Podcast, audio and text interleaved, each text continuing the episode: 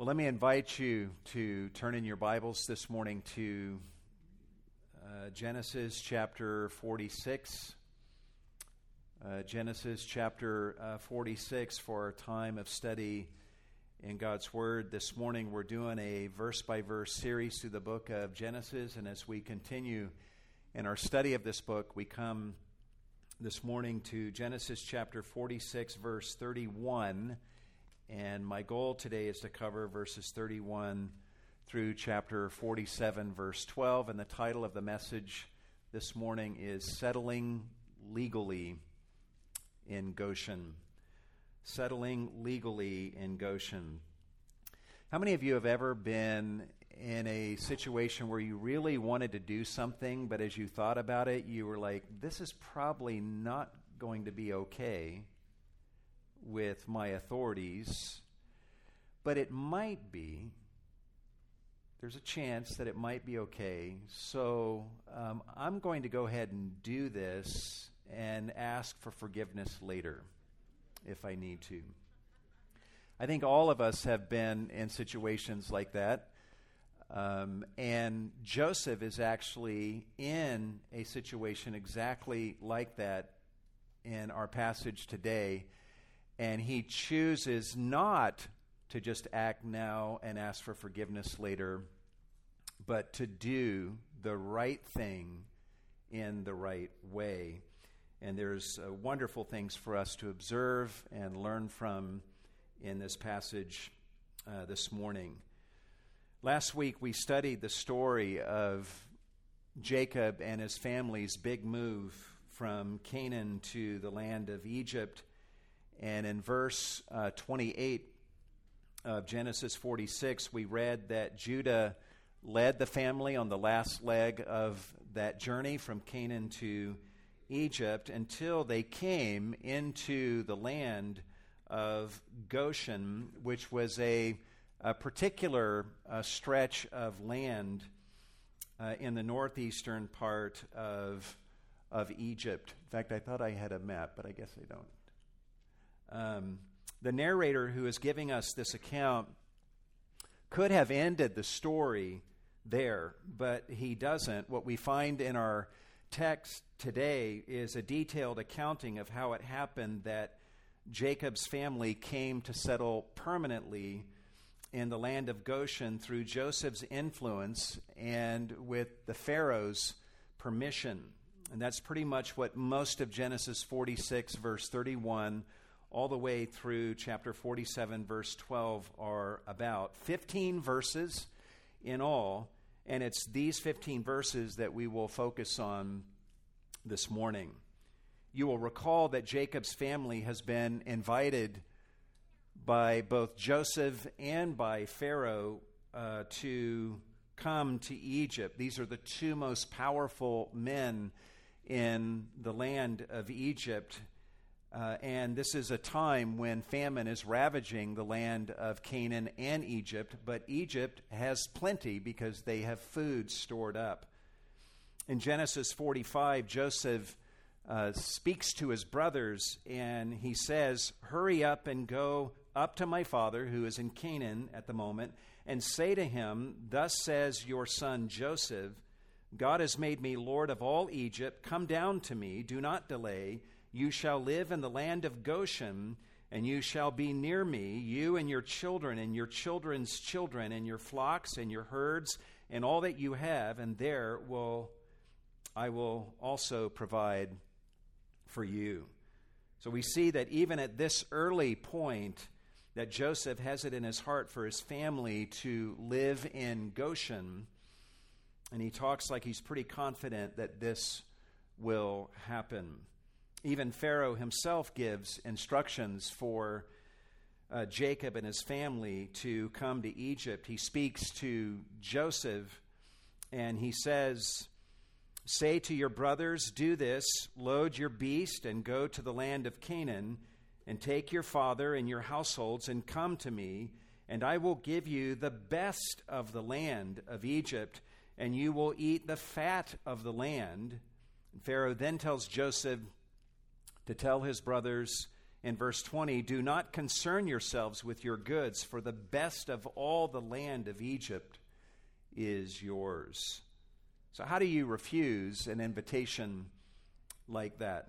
Last week we saw how Jacob accepts these invitations and he takes 70 of his children and his grandchildren along with their wives and he makes the move of his life from the land of Canaan to the land of Egypt and they end up stopping in Goshen based on the instruction that Joseph had given to them through his brother uh, Judah. And it is in Goshen that Joseph and Jacob, we saw last Sunday, have their emotional reunion after 22 years of being apart. At the end of this reunion, Jacob speaks to Joseph and says, Let me die, since I have seen your face that you are still alive. Well, Joseph isn't ready to let his father die just yet. He's all business at this point, thinking about how to make it happen that the family can get the necessary permissions from Pharaoh for Jacob's family to settle in Goshen permanently. And that's what our passage is all about today. Now, I know that most of you did not wake up this morning, and the burning question in your life is how did it happen that Jacob's family ended up settling in Goshen when they got to Egypt?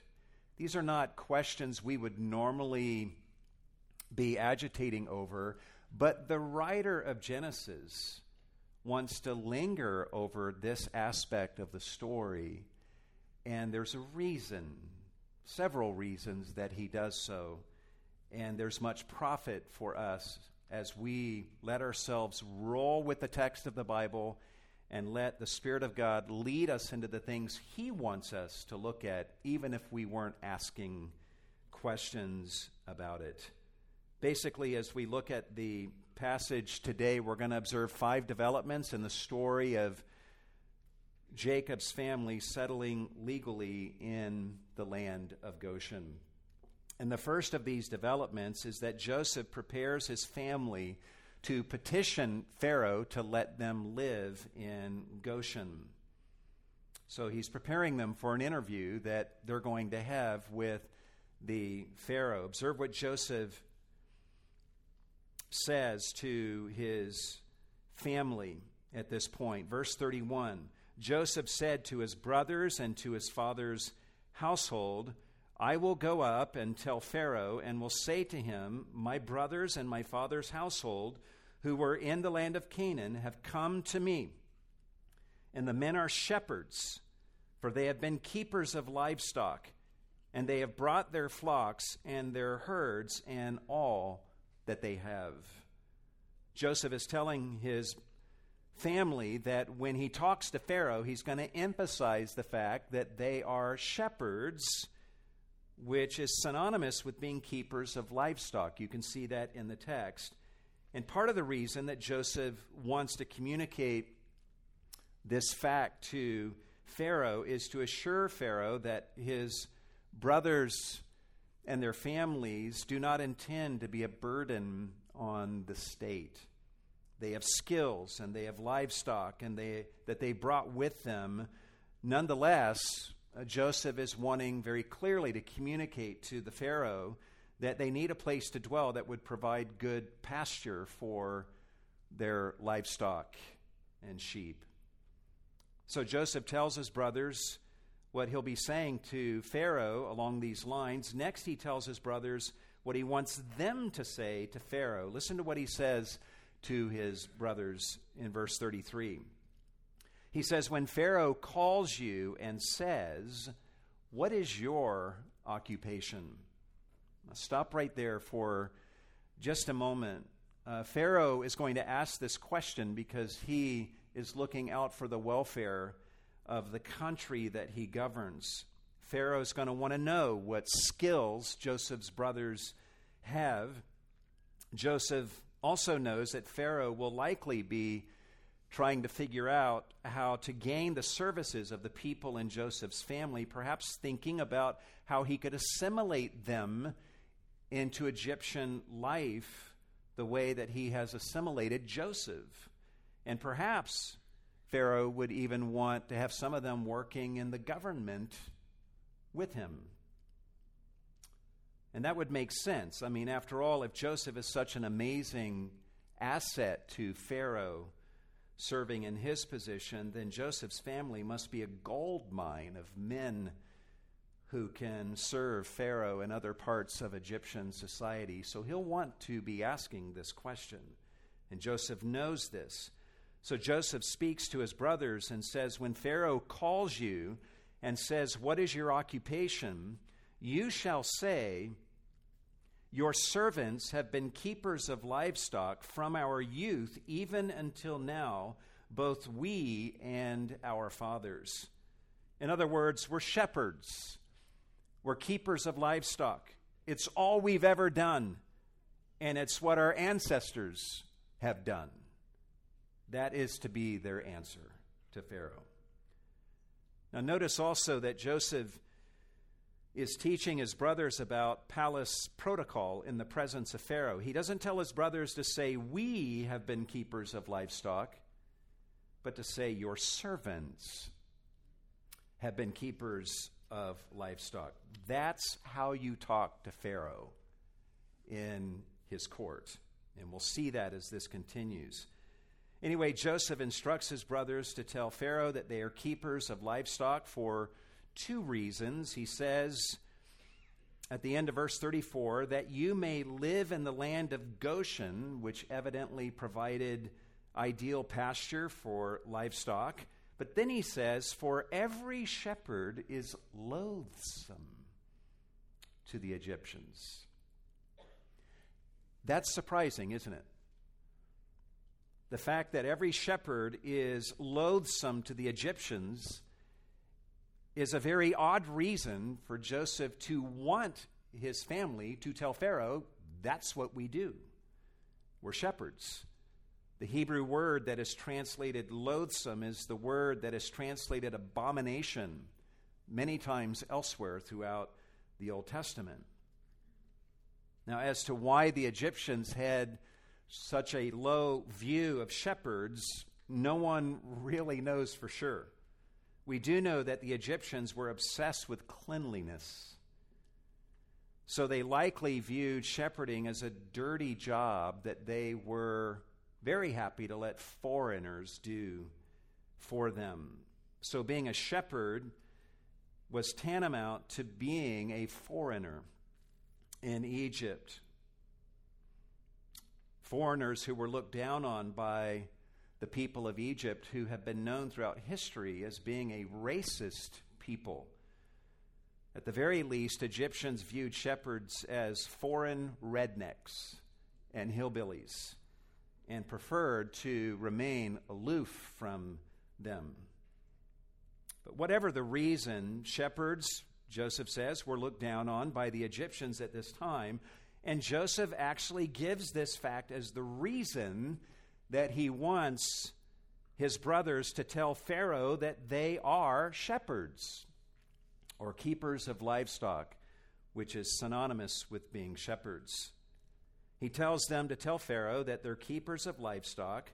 Look again at the end of verse 34 that you may live in the land of Goshen, for every shepherd is loathsome to the Egyptians. What is the relationship of these two reasons that Joseph gives here at the end of verse 34? Well, the relationship is found in the fact that most Egyptians dwelt to the west of the Nile and on the western part of the Nile Delta. Goshen was on the eastern portion of the Nile Delta and was likely relatively unpopulated at this time it seems that Goshen had two things going for it in Joseph's mind. Number one, it was good land for livestock, and number two, it was fairly isolated from the rest of Egyptian society. So, evidently, Joseph knows Pharaoh. He knows that once Pharaoh learns that his brothers are shepherds, Pharaoh is not going to want to put them in the middle of Egyptian society, but he will put them in an area that provides rich pasture for their flocks and put them towards the outer fringe of Egyptian society, assigning them land on the margin of Egypt in an area like Goshen.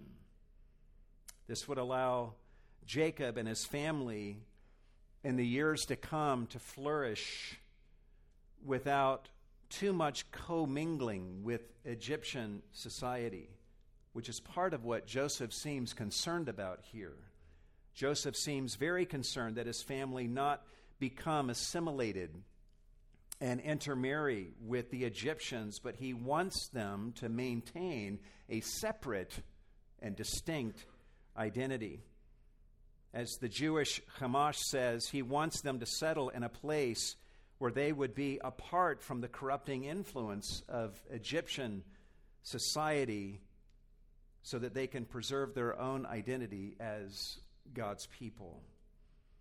So Joseph wants his brothers to be upfront with the Pharaoh about their occupation. As one writer says, Joseph is encouraging his family to be absolutely honest with Pharaoh regarding their occupation. They are not to try to be something that they are not.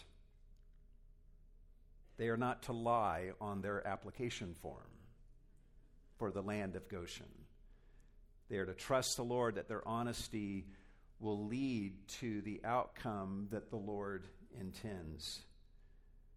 And the good outcome that Joseph wants for them is A, to live in Goshen, and B, not to be assimilated into Egypt, but to be a separate people. So that's the strategy. Now comes time for the execution, which brings us to the second development in this story of how Jacob's family comes to settle legally in the land of Goshen. Number two, Joseph and his brothers execute their plan to petition Pharaoh to let them live in Goshen. Observe what happens in verse 1 of Genesis 47 and following. The text says Then Joseph went in and told Pharaoh and said, My father and my brothers and their flocks and their herds and all that they have have come out of the land of Canaan, and behold, they are in the land of Goshen. Basically, waiting for instructions. Joseph is telling Pharaoh exactly what he told his family that he would tell the Pharaoh, only here he's specifying that they are presently in Goshen, which is where Joseph had told them to go for the time being, awaiting instructions as to what to do next. Clearly, Joseph is there's an element of shrewdness here.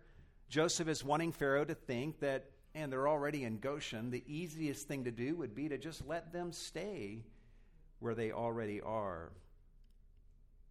After all, they're already there. Why make them move somewhere else when Goshen will work just fine? One writer says that we learn from Joseph's example that shrewdness is not alien to holiness. We see that here. Then observe what Joseph does next, verse 2. He took five men from among his brothers and presented them to Pharaoh. Then Pharaoh said to his brothers, Here we are, what is your occupation? Joseph really knows Pharaoh very well.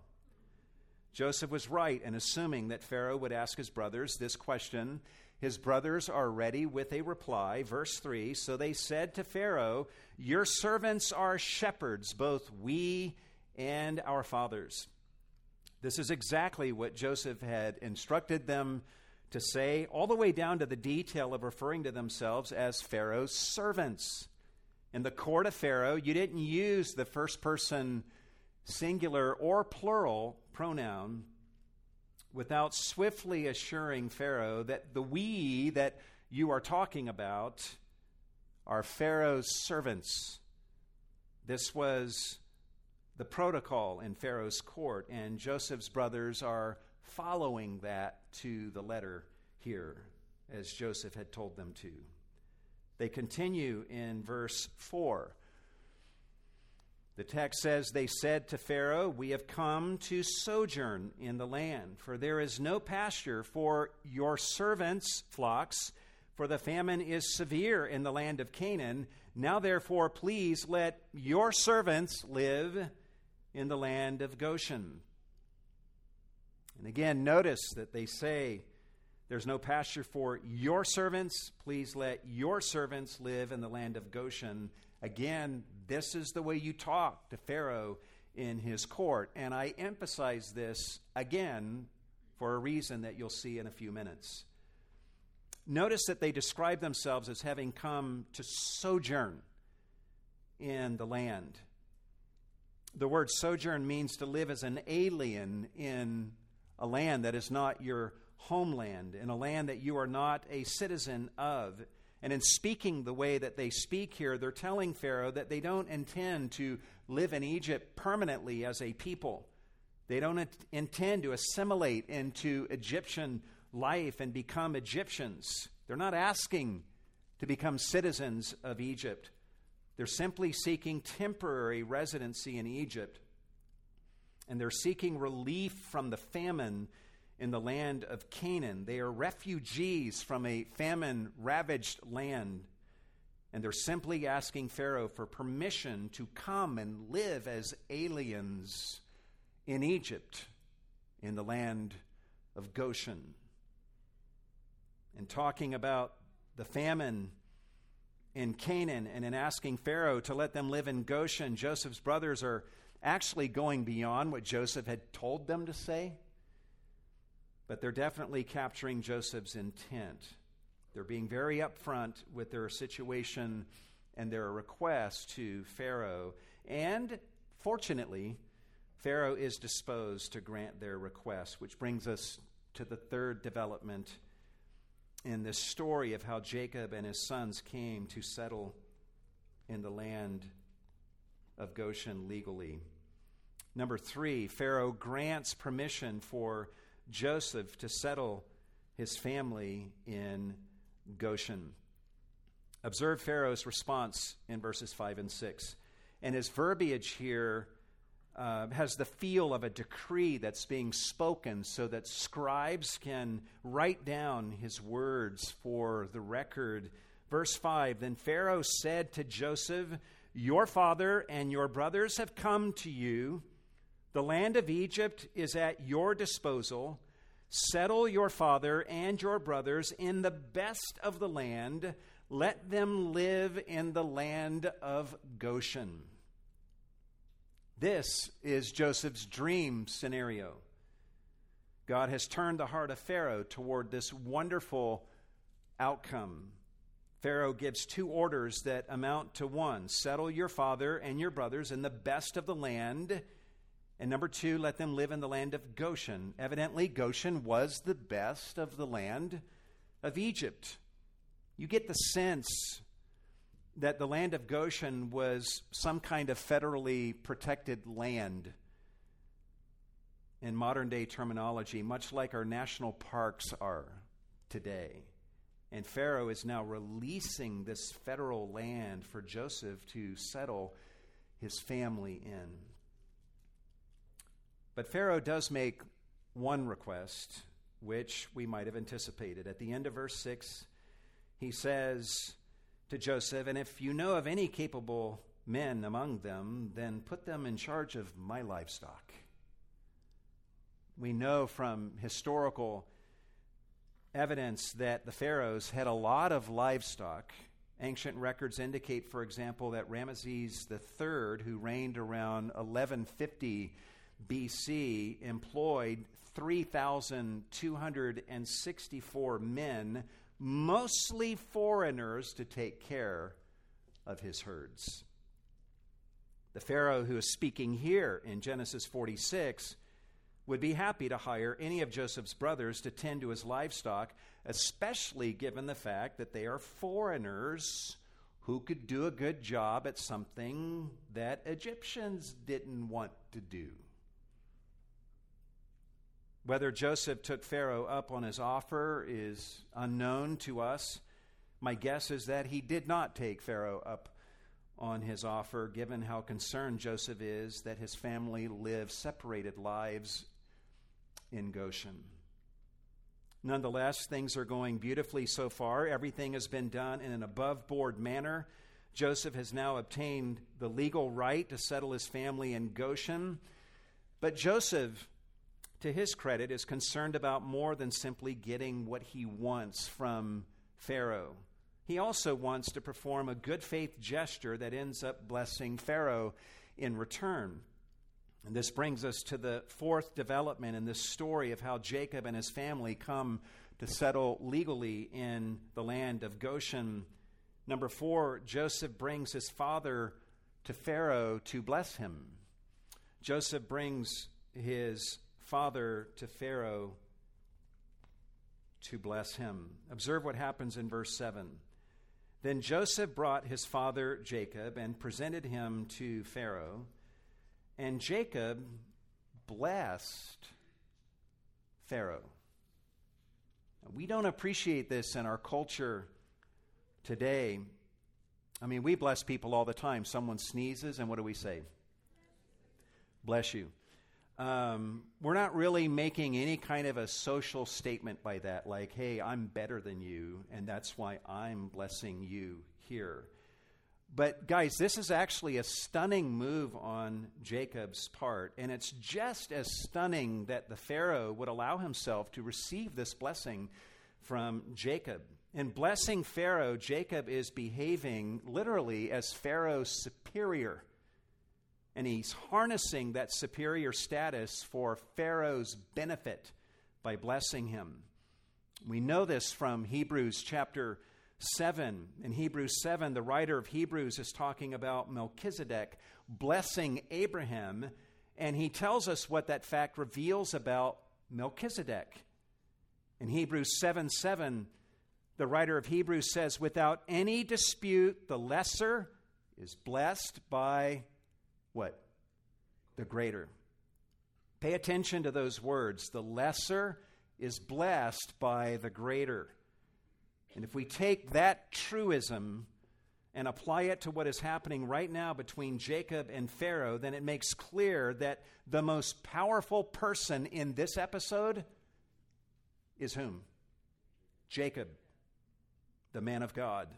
And the fact that Pharaoh would allow himself to be blessed by Jacob shows us that Pharaoh recognizes Jacob's superior greatness. This is Pharaoh, who in Egyptian theology believes himself to be a god. And he's letting himself be the recipient of a blessing from this foreign man. After Jacob blesses Pharaoh, they have an extended conversation, and we don't know all that was said between them in this conversation, but evidently there was a whistleblower in the room at the time, and he or she leaked the following exchange between Pharaoh and Jacob that we find in verses 8 through 10. Observe the exchange that happens in verse 8. I've been watching way too much news lately. Pharaoh said to Jacob, how many years have you lived? Now, some people might consider that to be a rude question for the Pharaoh to ask Jacob, but keep in mind that Joseph is about 40 years old right now. And it had to have been startling for Pharaoh to behold a 130 year old man coming into the room as Joseph's father. And so he asked, How many years have you lived? Observe Jacob's reply in verse 9. So Jacob said to Pharaoh, The years of my sojourning are 130. Few and unpleasant have been the years of my life, nor have they attained to attain the years that my fathers lived during the days of their sojourning. You notice anything missing there? Before we look at the specifics of what Jacob is saying here, notice that three times Jacob uses the personal pronoun my, and never once does he refer to himself as Pharaoh's servant. Protocol would call for Jacob to say, The years of your servant's sojourning, the years of your servant's life, or your servant's fathers lived. But commentators make note of the fact that Jacob doesn't use that language of servitude when talking to Pharaoh. The commentator Derek Kidner says that Jacob here is sovereign old age personified, unimpressed by rank and deliberate. Maybe at an earlier stage of Jacob's life, he would have worried about offending a Pharaoh, but he doesn't worry about that kind of thing anymore. In fact, what we have in verse 9 is Jacob speaking as the true superior in this situation, and Pharaoh seems to take no offense at Jacob, showing him the respect that he is due for his many years, and showing him the respect that he is due as the father of Joseph, who is the deliverer of Egypt. Anyway, when Pharaoh asks Jacob how many years he has lived, Jacob answers Pharaoh's question in an interesting way. He says, The years of my sojourning are 130. And that's a lot of years. But then he says, Few and unpleasant have been the years of my life, nor have they attained the years that my fathers lived during the days of their sojourning. It may seem odd for us to hear a 130 year old man say that his years have been few, but Jacob is using the word few comparatively. He seems to think that he is going to die soon, which means that he will die much earlier than his grandfather died at the age of 175, and much earlier than his own father died at the age of 180. So Jacob's years are few compared to their lifespans. He knows he's not going to make it for much longer. Jacob also describes his years as literally bad or unpleasant. And in saying this, Jacob isn't complaining. He's simply explaining why he is a 130 year old man who won't be living for too much longer or as long as his father and his grandfather lived. When you think about it, guys, Jacob has had his share of troubles in his life, right? And we've seen many of those troubles. He had a brother who threatened to kill him, forcing him to run for his life from Canaan up to Haran. He was tricked on his wedding night into marrying the wrong woman. That would age a man. After he had worked for seven years for Rachel, he worked for 20 years under Laban's deceptive ways and harsh conditions. On top of that, he had had a wrestling match with God Himself that left him limping on his thigh ever since. After that, Jacob had to deal with the pain of his daughter Dinah being raped and then one of his sons, or of his sons, combining together and slaying all of the men of Shechem in response, causing Jacob all sorts of anxiety and forcing him to uproot and move to another location. Jacob's favorite wife, Rachel, dies when they are on the final leg of their journey back to Jacob's father's house in Canaan. After that, Jacob's son, Reuben, violated Jacob's concubine, Bilhah. And then Jacob loses his son, Joseph. And for 22 years, he thinks his son was torn to pieces by a wild animal. Even after Joseph's disappearance, Jacob experiences two grandsons being killed for being wicked before the Lord. On top of that, Jacob has just lived through two years of severe famine forcing him now to uproot and moved to Egypt at the age of 130. Jacob indeed has experienced a lot of blessing from the Lord throughout the years of his life, but he's tasted his share of pain as well, which leaves him as a 130 year old, a tired old man who's convinced that he won't be living much longer. And that's why he tells Pharaoh that his years have been few and unpleasant, and why he knows that he won't be living as long as his father and his grandfather did. Observe in verse 10 what Jacob does at the end of this brief conversation. Verse 10 And Jacob blessed Pharaoh and went out from his presence. He blesses Pharaoh again.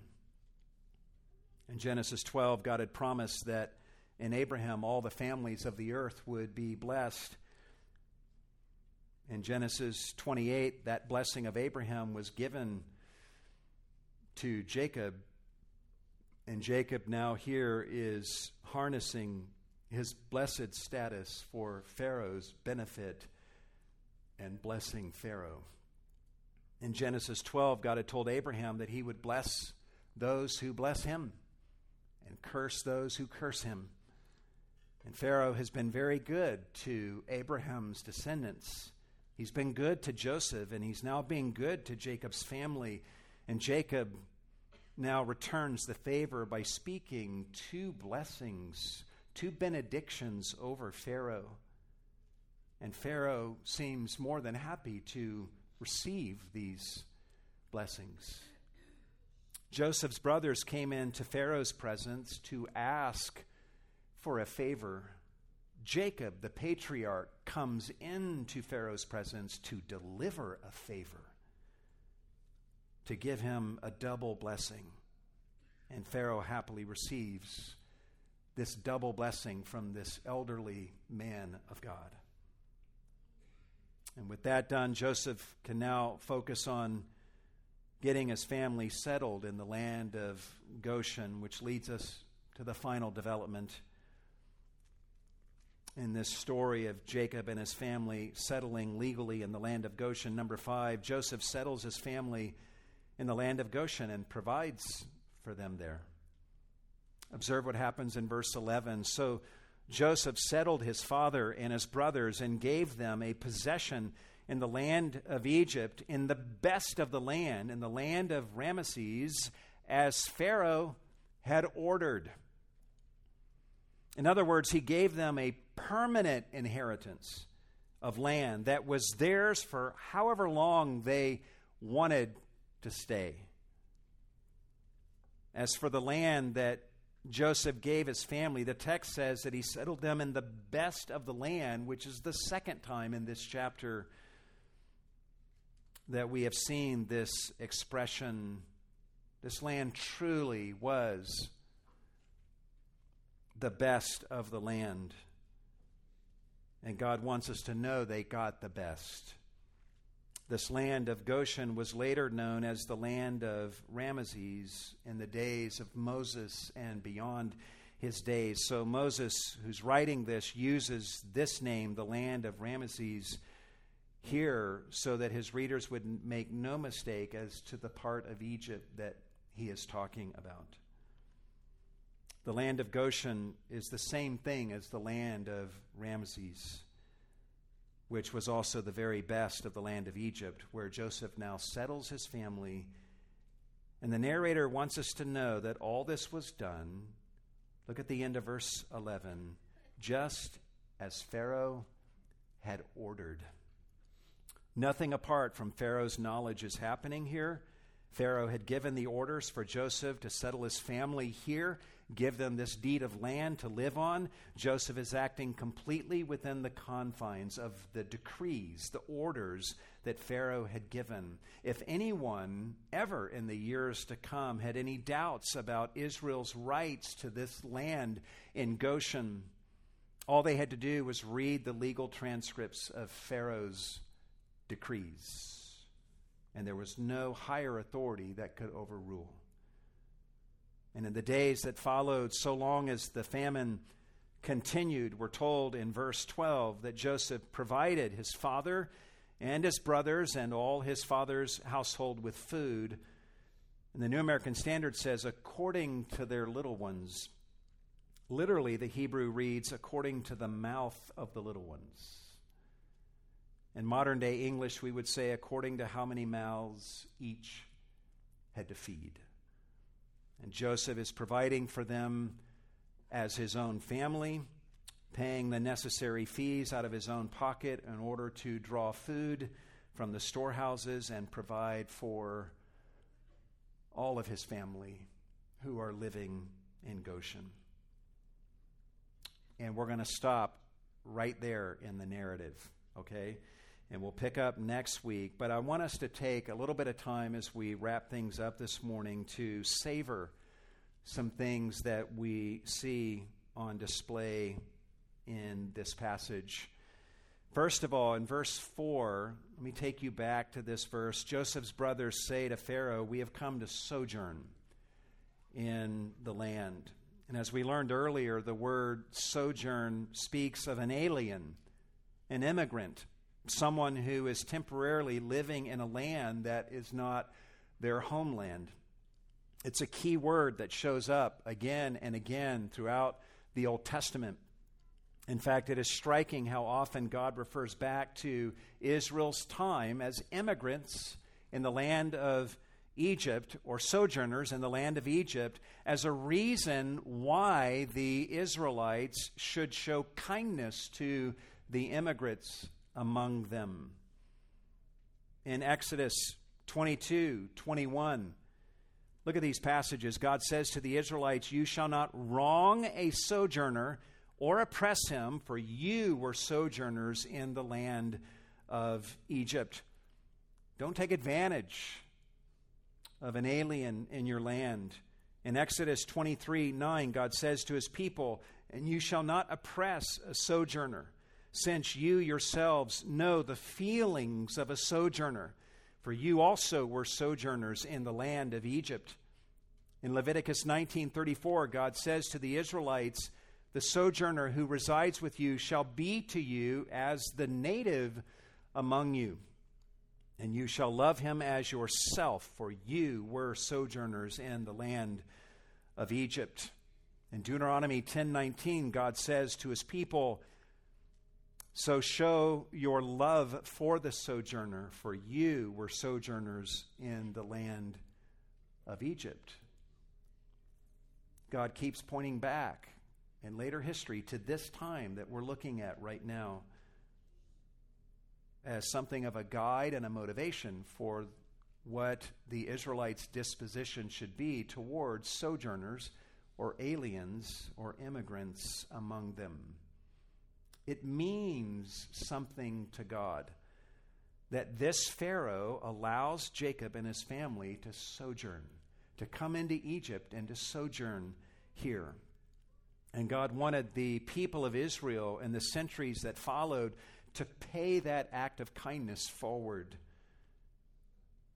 He wanted the Israelites to never forget what they felt as aliens in a foreign land and he wanted them to let that memory cause them to have sympathy toward aliens in their own land. As Christians, we should be deeply grateful for this moment in the text of Genesis. We should be deeply grateful that God moved Pharaoh's heart to allow Jacob's family to live in Egypt and thereby preserve the lineage of the Messiah so that we could have a Savior today. Guys, this is our story that we're looking at. The pivotal moment in our salvation story. From a human standpoint, our salvation story involves a pagan ruler allowing God's people to live as refugees in his land, and that should mean something to us. That's something that we ought to want to honor and even pay forward just as the Israelites were called to do in the centuries to come. As Christians, we should have a heart for the immigrant, for the alien, for the sojourners among us. We should want to find a place in our society for refugees who flee their home country in search of freedom and opportunity in our country. We should be supportive of legal and reasonable means by which such people can be welcomed into our country and come under the influence of the gospel here and even experience the love of Christ through us. Having said that, what we see in our passage today, we should also observe, is an example of legal immigration. We see the beauty of doing things right by the law of the land, even if it's a pagan land. There's no sneaking around by Jacob and his family, no violation of laws, no deception. This is legal immigration, which is a beautiful thing to be advocated for among God's people as opposed to illegal immigration. In Romans chapter 13, the Apostle Paul says, Let every person be in subjection to the governing authorities, for there is no authority except from God, and those which exist are established by God. Therefore, he who resists authority has opposed the ordinance of God. And in our passage today, Joseph honors Pharaoh's authority and makes sure his brothers do as well. And they show this respect for governmental authority by submitting the proper petition before Pharaoh and by making sure that they did nothing that was not duly authorized by Pharaoh, who represented the law of the land. This took trust on Joseph's part and his brother's part. To their credit, they believe that if God wants us to live legally in the land of Goshen, then he will turn Pharaoh's heart toward approving it, and they behaved accordingly. Years ago, we had a member of our church here at Cornerstone who was here in this country illegally.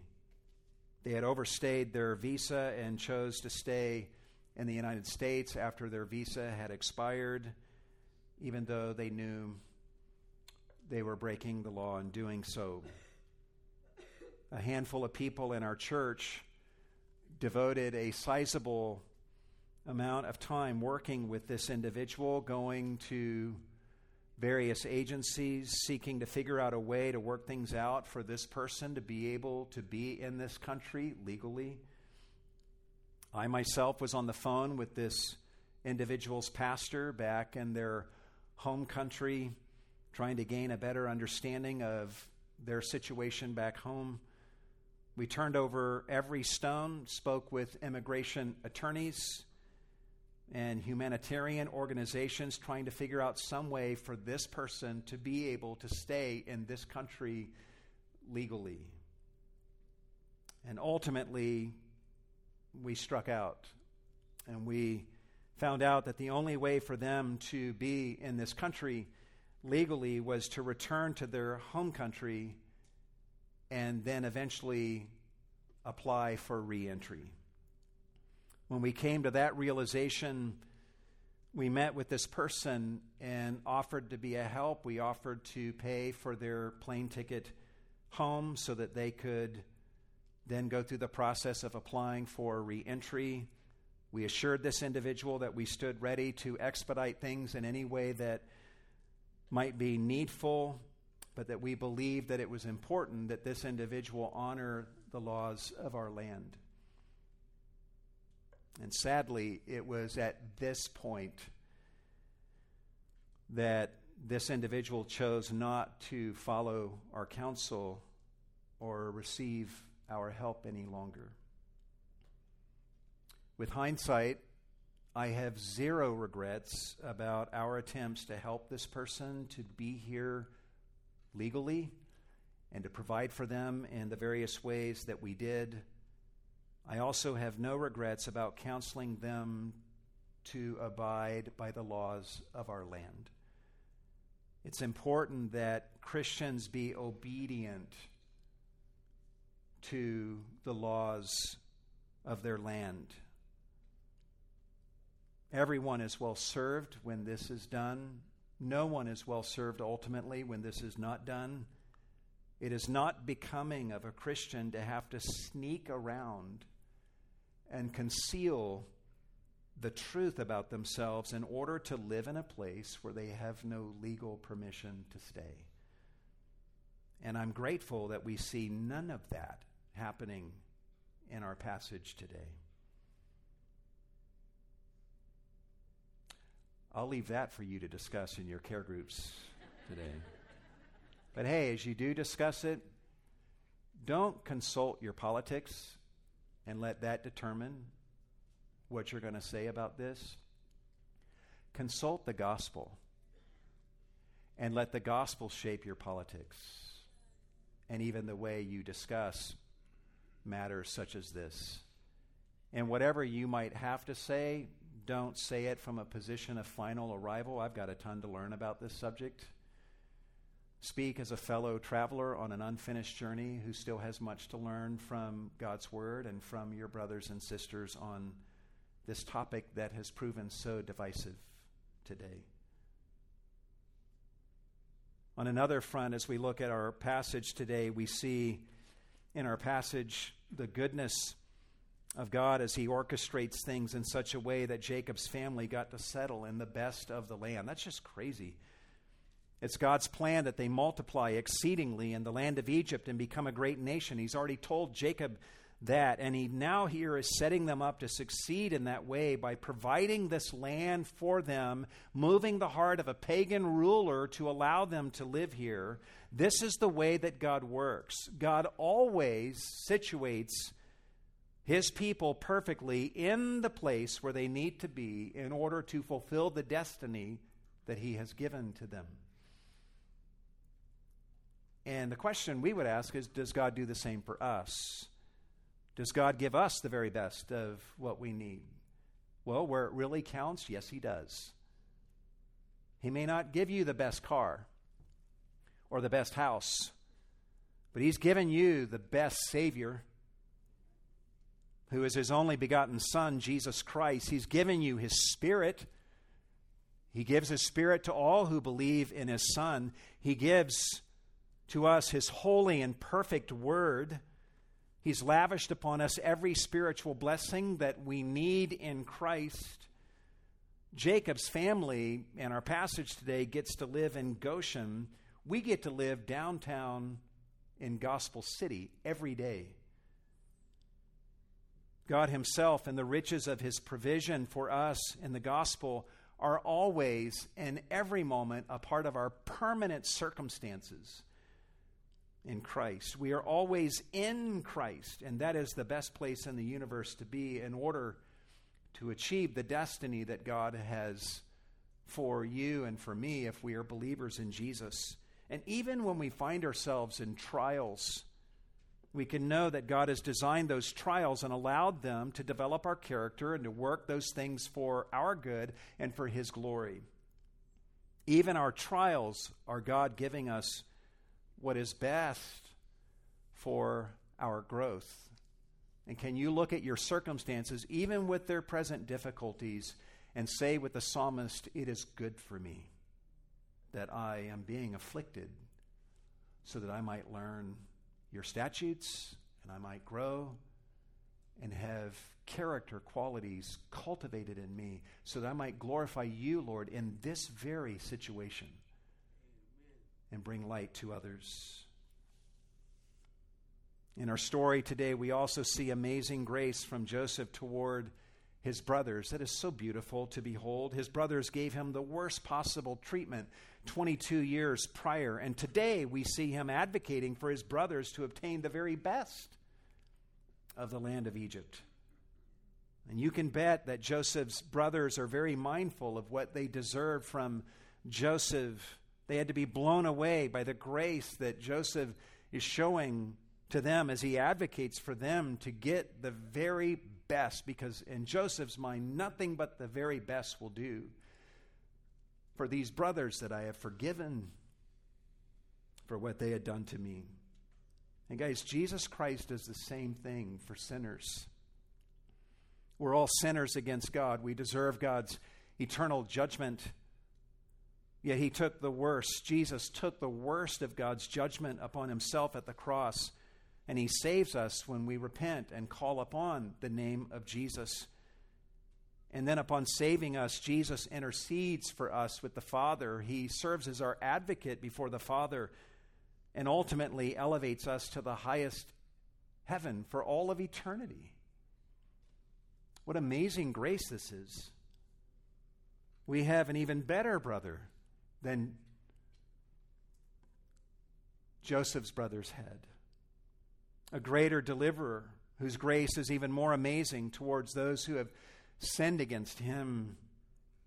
If you're here today and you've never believed in, in Jesus Christ, I'm here to tell you that he is good and he is gracious towards sinners like me and you. Call upon his name and be saved today, right here, right now. You can be saved, and he will be thrilled to forgive you of your sins and to make you God's child and to give you God's very best for time and eternity. Finally, as we look at our passage today, it should be hugely instructive for us that Joseph wants his brothers to tell Pharaoh that they are shepherds, specifically because shepherds are an abomination in Egypt. Joseph knows that if his brothers are willing to wear this label, then it will ensure that they're appropriately situated in exactly the place where they should dwell a place that is rich in pasture and appropriately separated from the corruption of Egyptian society.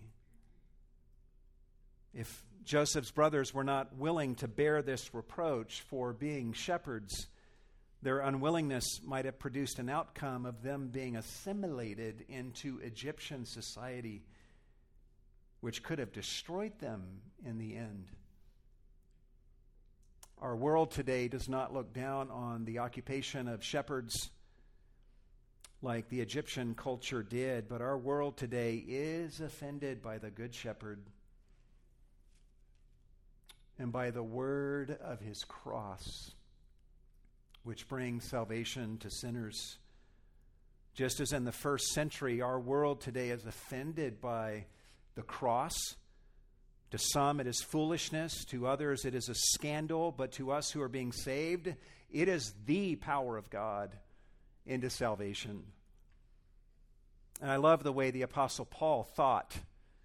We see this in 1 Corinthians chapter 1 and 2. He said to himself, "You know what? To the world of my day, the cross is foolishness. So what will I preach? I'll preach the cross." And if I'm deemed foolish by some, that's okay. If my message scandalizes others, that's okay. Because that's what the gospel is supposed to do to those who are perishing. But to those who are being saved, this gospel will prove to be the power of God into salvation. And we all need to have that same mindset. We, we need to brace ourselves to have the same mindset today. We need to preach Christ and Him crucified. And we need to preach and believe and obey this book that Jesus Christ teaches us to hold to. And if us doing that causes candidates for president, to want the church to lose its tax exempt status, then so be it. If doing that puts us on the fringes of society, feeling like sojourners and aliens in our own land, then so be it. The Bible tells us that we are sojourners and we are aliens anyway. And we make our biggest impact on our world when we actually live that way. Amen? This world is not our home. We are to be a non conforming people who are being transformed by the gospel of Jesus Christ so that we might shine as lights in a dark world while we await the Exodus to come, which will be the biggest move of all when God takes us from here to our homeland, which is glory. Let's pray together.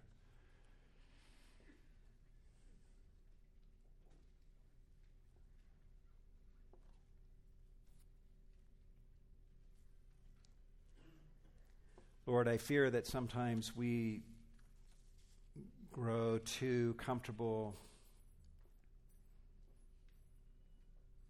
in this world and forget that we are aliens and strangers here.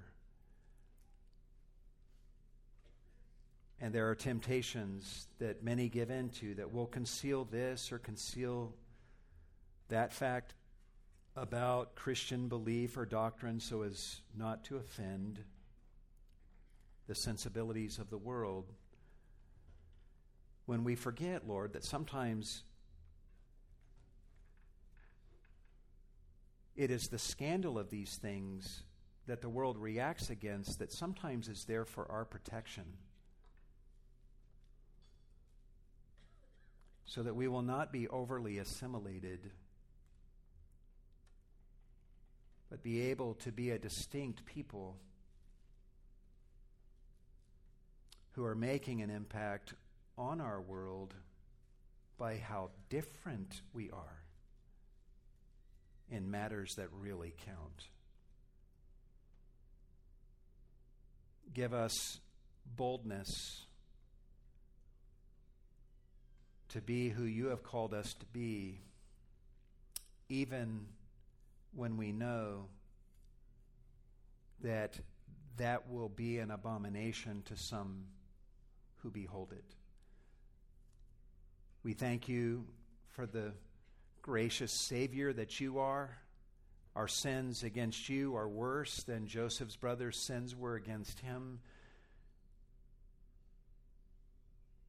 We all collectively participated in your own crucifixion, but you were raised from the dead and you are at the right hand of God and you're ready to save and do good to all who repent of their sin and call upon you. And I pray that you would touch the hearts of people in this room this morning to save, to give life where life is needed, and draw men and women to yourself. Help us, Lord, in our lives as believers. Like, I, I, mean, I pray for the leaders of our country that you would give them wisdom. The issues that face us today are extraordinarily complex, that require the wisdom of Solomon. We pray that you would give wisdom to all those who serve in leadership on a federal and state and city level. Bless them with your wisdom from on high, Lord, and help them to choose what is best in serving the cause of righteousness and thwart any efforts by any of them to work against what is truly loving and righteous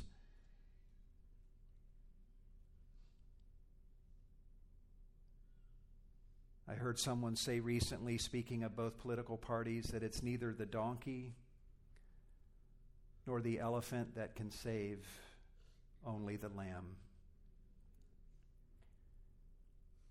And may we be governed by the grace of the gospel, the truth of the gospel, governed by your word, speaking with humility and with grace and charity toward all in such a way that will leave people on both the right and the left feeling challenged by what they may see and hear in us as we seek to follow another way, a higher way.